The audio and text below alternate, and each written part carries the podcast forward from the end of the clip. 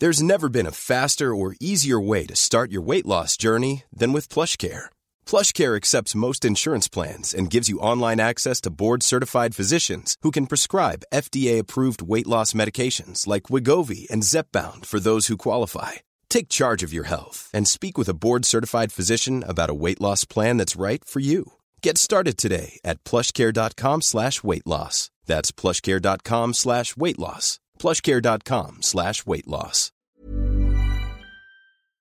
Welcome, friends, to another r slash malicious compliance video. Today, we've got an awesome story of compliance that ended up getting the person a higher salary. But first, a story from Representative Elk90, snob instructor, and poor student. A friend recently reminded me of an incident from a while back. About a dozen years ago, I was on an outdoor safety training course, canoeing or kayaking or something related. The instructor was being a bit of a jerk and going on about buying the best equipment possible and that money should not be an excuse. Later, he took out his fancy knife, told us about its costs, about its features, and his favorite parts. He spent ages talking about the way it was forged, the type of metal, how it was honed, blah blah blah. Then he asked everyone to do the same. Awkwardly, everyone complied and talked through their knife. He would then provide feedback to them and tell them what was wrong with their knife. Finally, my turn rolled around.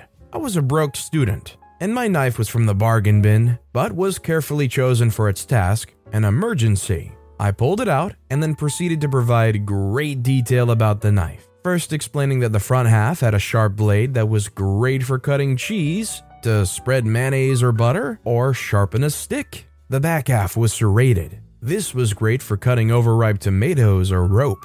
The strange hook on the front was great for opening plastic packaging. The blade length was great for cutting open the bread roll in one cut. The toggle was useful for holding sunglasses and providing access in an emergency.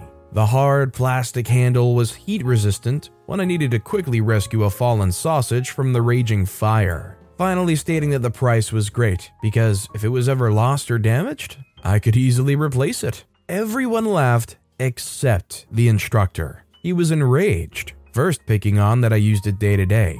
I simply told him I could resharpen it, then picking on that it may be damaged when I need it for a real emergency. What's the point of equipment you don't use? This went on for a while. Finally, we arrived at quickly sticking it in the fire to save the fallen sausage. He was worried that I could change the temper and it would break. Finally, this interaction drew to a close. After about 15 years, I still have this knife, the blade sharp and the handles undamaged. It goes on every one of my adventures. In a weird way, this is kind of a cute story of, of growing really fond of a cheapo knife that he picked up in a bargain bin. Would you guys agree more with the instructor's mindset about this or OP's mindset? Where the instructor's more of the don't waste any money by the top of the line for this emergency equipment, and OP's more on the side of, as long as it works and does everything you need to do, it's fine.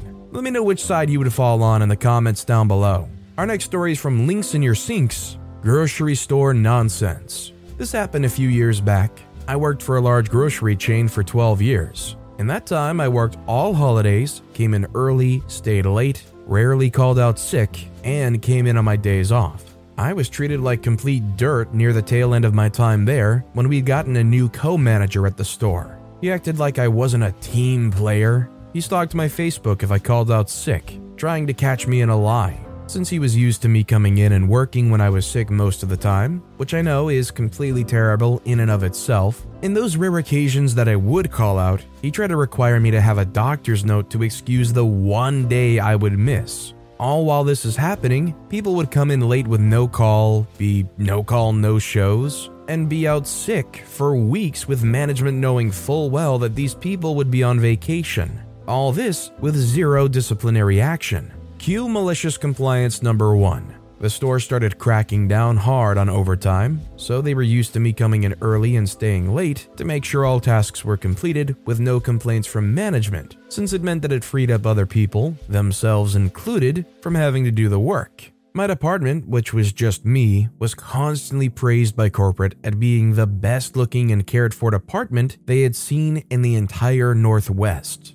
I took pride in my job and what I did, but this soon became me working just my scheduled hours. It resulted in incorrect orders, a fall behind in keeping the shelves stocked, and a massive amount of overstock adding up in the back room. People that were clueless as to what we had in the back room were tasked with fulfilling my orders and ordering things they thought we needed but did not. It quickly became a crap show. They started letting me come in whenever I wanted and staying as long as necessary after about a month of fall behind. Cue malicious compliance number two. I was really tired of being treated so poorly for the amount of time and effort I put into making my department perfect. I applied at a company that my friend had been trying to get me to come to for the last five years. Wasn't expecting to get the job as I had very little experience in that company, since most of my working career was at a grocery store, but I figured, hey, the worst that would happen is I wouldn't get it and still have a full time job with my current employer.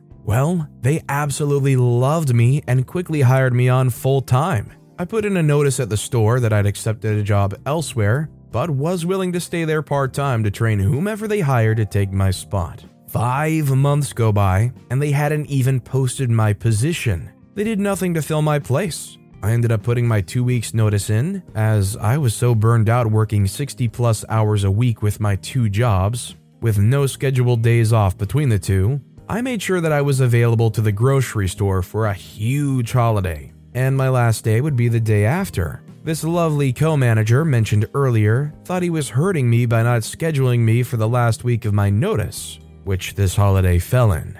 Other management tried to backtrack this move and tried to get me to come in anyway, but alas, the schedule had been posted, and as per union guidelines, they can't change your schedule once posted without consent from the employee. I shrugged at the co manager and said, Sorry, I wasn't on the schedule, so I made plans with my family since I hadn't had this holiday off for years. The rest of management was furious at this guy for trying to pull this power move, which blew up in his face. I cashed out my banked vacation time before leaving, which only capped out at three weeks' pay, but still, it was my final freak you. I hear from old friends and colleagues that this co manager was demoted to a clerk in a small department. I work now for a far superior company who values their employees and compensates hard work. I had taken a huge pay cut when I took on this new position, but within three years, I was making more than I'd been making in 12 years at the grocery store. Biannual bonuses, paid vacation, a massive amount of paid sick and vacation time, and a considerable amount of less stress. You don't know how frustrating it is to hear these stories where you have this superstar worker that is, for all intents and purposes, okay doing some serious heavy lifting, and these managers are so bad at their job or not wanting to recognize how good their workers are, so they essentially run this person out and surprise their whole department just craters. You can honestly learn some good lessons about leadership from stories like this. This next story is from Ancient Educator 76. Don't lie to the customers. Buzzkill Bill versus Captain Smartbutt. Enter yet another chapter of the Smartbutt Chronicles. So I, me, Captain Smartbutt, am taking an order from customer number 232 for the day, and I've been standing in the same 3 foot by 2 foot rectangle of space back to back with another set of butt cheeks rubbing against mine, unwillingly, my colleagues, as if to further punctuate an already unsubtle statement communicating how cramped it really is at the drive through window. I've been standing in the same space for longer than I ever do as an Algebra 1 teacher, my day job. When I teach, I have to hold my pee for long periods of time, epochs even, but I move around the classroom and sweat it out. I don't have that opportunity at the register. Brow sweat notwithstanding, I'm all but doing a hybrid of the pee dance and the hokey pokey. You hold your urine in, don't let your urine out. You hold your urine in and you shut your freaking mouth. If you think you got a right to a freaking clown, that's what it's all about. When I gotta go this bad, I get weird. Like, if we let Y represent how weird I behave, and X represent how badly I need to pee in terms of minutes past pee time, the equation would be as follows y equals 5x plus 10. Because let's face it, I started off a little weird to begin with, that's why the equation starts at plus 10. So here I am talking to a stranger I'm speaking to as if I've known him for a lifetime, rattling off the Powerade flavors he so quizzically inquired about, and I could just tell by this guy's vocal demeanor that he had a sense of humor. So I have a little fun with the myriad of flavors available, We have orange, cherry, raspberry, avocado, grape, lime, strawberry, lemon, and fruit punch. I really didn't think he was going to notice my inventing a flavor, but almost as if on cue, he sputters, Did you say avocado? He seemed equally excited and entertained by the prospect of such a flavor. So much so that I'm sure he'd have ordered it out of sheer curiosity, but alas, enter Buzzkill Bill. My night manager, who's listening to the orders along with the rest of us, who thinks he's the word police, like I have some telemarketing script. I don't, we totally don't. Pipes in through the buddy system button, where employees can talk to each other, unheard by customers, and starts to chide me, eventually saying, oh, OP, don't lie to the customer. Enter, oh god, finally, malicious compliance. I get the novel idea to decide, as I'm about to cough or fart, one of the two, and either of those will start a river of pee flowing to tell the truth, to, you know, not lie. I then say to the best customer I've had in a while, Hey, since you ordered light ice, they're gonna make me fill up the remaining space with water. Is that okay? Oh, and also, sorry if I'm weird, man. I've had a pee since 6:30. It's now 9:38. Not gonna lie. The guy retorts, "Yeah, bro, thanks. Please don't do that. All soda and ice if you can. I'll pay extra. Plus, after I get to the window, you better go to the restroom right after, man. But wait if you can." I say, "I'll be here." I don't know how or by what miracle my manager did not hear me say that last part, but before I knew it, the guy was talking to me, asking how life was going, and gave me a $20 tip.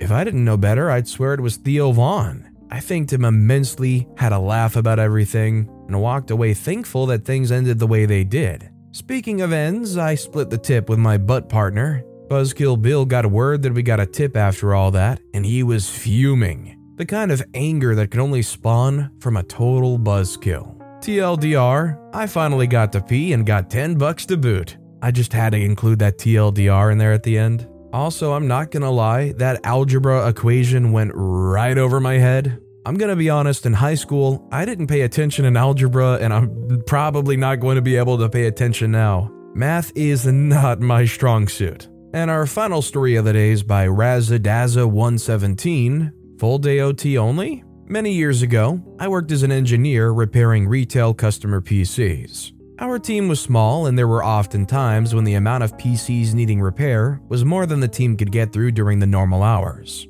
In these circumstances, we were allowed voluntary overtime on Saturday and would get time and a half for it. The rules for the overtime are flexible. We could start when we wanted and finish when we wanted, and would get paid for each full 60 minutes we were clocked in for. Back then, my girlfriend, now a wife, used to work until 2 p.m. on a Saturday, so I would go in for 9:30 a.m. and leave at 1:30 p.m., giving me plenty of time to pick her up. This worked out great for everyone. However, the company structure was a little strange, with the front-facing customer service under the management of one director and the back of house, including my team, under the management of another. And they despised each other, constantly trying to cause each other problems. And of course, the workers were always caught in the middle. One fateful Saturday, I was working and noticed the front facing director walk up, see that I was there, and move on without saying anything. I didn't think anything of it, and a short while later left at 1:30 as normal. I got in as normal on Monday to find I had a meeting request from my director. Confused, I attended the meeting and found both my director and the front director also there. Turns out the front director had arranged for a customer to bring in their PC for an urgent repair on Saturday having confirmed I was there to fix it. On the spot repairs were very rare, reserved for only the most problematic or highest spending customers. Me not being there to look at it had caused the customer to have a meltdown in the shop in front of many other customers. Of course, the front director took the opportunity to bring this up with the MD to get one up on my director, leading to the Monday meeting where she was out for my blood. Luckily, as the overtime rules for our department were clear and I followed them, there was no direct action taken against me, with my director supporting me. However, one thing that did come from this was that we lost our flexible overtime. From that point on, if we wanted to do overtime on a Saturday, we must be there for the whole day. As I wasn't willing to lose my entire Saturday, overtime stopped. It took less than a month for the department's backlog to hit over 100 units. Our target was to have less than 15 at the end of each day. I'd originally wondered why my director didn't put up a fight when the new rule was set, but it didn't take long to see the number of customer service complaints and call waiting times skyrocket, all of which was the front director's responsibility. Not long after, my director approached me smiling to let me know that the front director had gone to the MD, first to try to force us to do overtime, and when that failed, beg for the new rule to be removed. So the next Saturday, I was back earning a little extra cash, and that director didn't try to screw around with our hours again. Sometimes you just gotta let them fail, you know? Like, if you know that they're gonna make a total mess up, sometimes you gotta just let them make that total mess up. Let it be revealed that they're not full of great ideas all the time. Maybe it'll humble them. But with that being said, that's all the time we have for today. So, of all these stories I've read today, which is your favorite and why? Let me know in the comments down below. And if you haven't yet, if you could like and subscribe, that would mean a lot to me. Whatever you do, whether it's liking, subscribing, turning notifications on, all of it helps grow this channel, and I appreciate the heck out of it. So until next time, I'll see you all tomorrow with some more stories. Even when we're on a budget, we still deserve nice things. Quince is a place to scoop up stunning high end goods for 50 to 80% less than similar brands. They have buttery soft cashmere sweaters starting at $50, luxurious Italian leather bags, and so much more. Plus, Quince only works with factories that use safe, ethical, and responsible manufacturing. Get the high-end goods you'll love without the high price tag with Quince. Go to quince.com/style for free shipping and 365-day returns.